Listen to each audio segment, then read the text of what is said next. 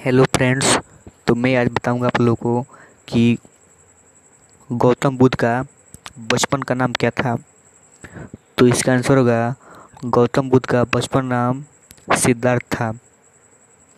गौतम बुद्ध का बचपन का नाम सिद्धार्थ था और इनके पुत्र का नाम था राहुल।